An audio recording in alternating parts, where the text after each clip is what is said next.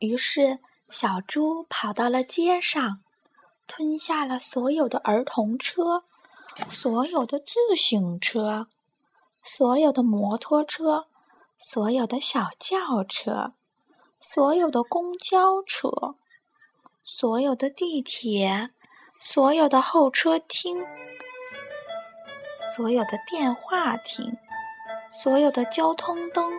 和所有的交通指示牌儿，就这样，小猪又长大了，同时变得更加、更加、更加、更加、更加的饿了。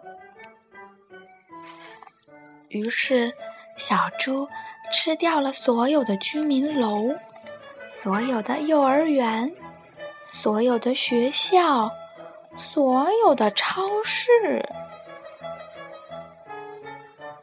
还有所有的爸爸们的办公室，所有的妈妈们买漂亮手提包和帽子的小店，所有的大商场，所有的玩具店，所有的停车场。所有的火车站，所有的机场，所有的游泳池，所有的游乐场，就这样，小猪又长大了，同时变得更加、更加、更加、更加、更加的饿了。于是，小猪。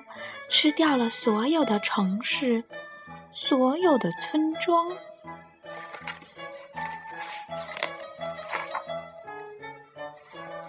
还有所有的山，所有的河，所有的原始森林，所有的荒漠，所有的海，所有的火山。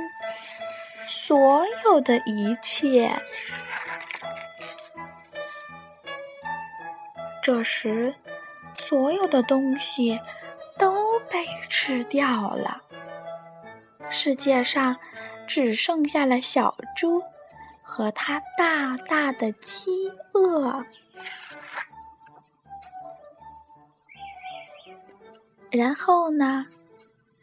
妈妈问。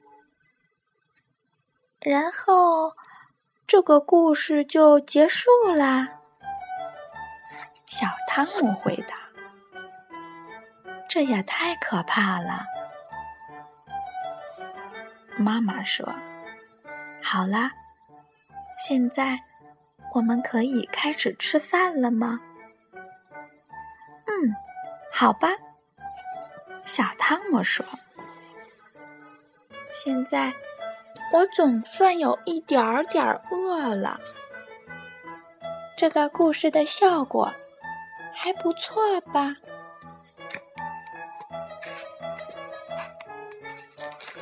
好了，小豆苗，今天的故事就是这样了。如果妈妈叫你吃饭的时候，你还不饿，该怎么办呢？小汤姆有一个好办法，他给妈妈讲了一只很饿很饿的小猪的故事。小猪吃掉了地球上的一切，整个宇宙就只剩下了小猪和它大大的饥饿。这个故事可怕吧？不过。小汤姆讲完了故事，可是乖乖的吃饭了。所以，小豆苗吃饭的时候一定要乖乖的吃光盘子里饭和菜，还有碗里的汤啊。好了，小豆苗，晚安。